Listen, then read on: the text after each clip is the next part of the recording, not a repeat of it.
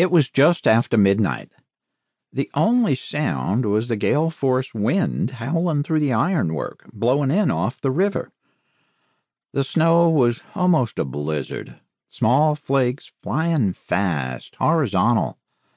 It was cold. I was cold. I pulled up the collar of my overcoat, leaned over the parapet, and stared down into the darkness. The lights from the aquarium and the Market Street bridge sparkled on the surface of the water. Whitecaps on a river? This is no place to be. So, what the hell am I doing here? A good question, and one for which I had no good answer. I'd spent the hours before midnight at the Sorbonne, a fancy name for a dump of ill repute one of Chattanooga's sleaziest bars. I frequented it more often than I probably should, uh, mostly to keep an eye on the lowlifes that inhabit the place. That's what I do. Yep, I'd had a couple of drinks. Yes, really, it was only two. And no, I wasn't drunk. If you want to know the truth, I was bored bored out of my brains watching the drunken idiots hitting on women they didn't know were hookers.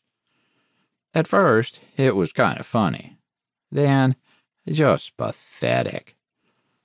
Finally, I'd had enough. I left the Sorbonne a little before twelve. The company had been bad, the liquor terrible, and the music, well, how do they listen to that stuff? Late as it was, I wasn't ready to go home, so I figured I'd take a walk, wander the streets a little, then grab a cab and go to bed. That was a stupid thing to do. Chattanooga isn't the friendliest town at midnight in winter, but there I was. I ended up on the Walnut Street Bridge, freezing my ass off, staring down into the water, and I was a little nervous. I wasn't worried that I might get mugged or anything. Far from it. I'm a big guy and an ex-cop, and I was carrying a concealed Smith & Wesson M&P 9 in a shoulder rig under my left arm. But there was something in the air that night, something other than the driving snow, and I could feel it. It made my skin crawl something I couldn't put my finger on. I'd walked a few yards north on Broad, turned right on Fifth, then left on Walnut, and from there to the bridge, a pedestrian only walkway across the Tennessee River to North Shore. I was still on the south side, on the second span, leaning on the parapet, looking west along Riverfront Parkway.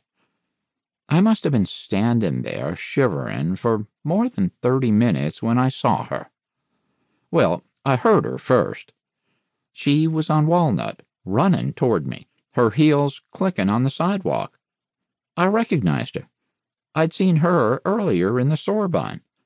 She'd been sitting at the bar with two men, two tough looking creeps, one tall and black with slicked back hair, the other one not so black, better dressed, smaller, and obviously the alpha. They were both wearing those shiny quilted jackets. I'd wondered at the time what the hell she was doing there with them. She was out of their league by a mile. A classy, good looking woman who looked as if she'd be more at home at the country club than at Benny Hinkle's sleazy dive. She was maybe 26 or 27 years old and wearing one of those little black dress things that cling and stick to every curve. She had red hair. Not that gaudy, fiery orange kids seem to go for these days. A muted amber that was either her own or had to cost more than most people earned in a week. But it was her face that grabbed you. She might have been right out of one of those glossy fashion mags,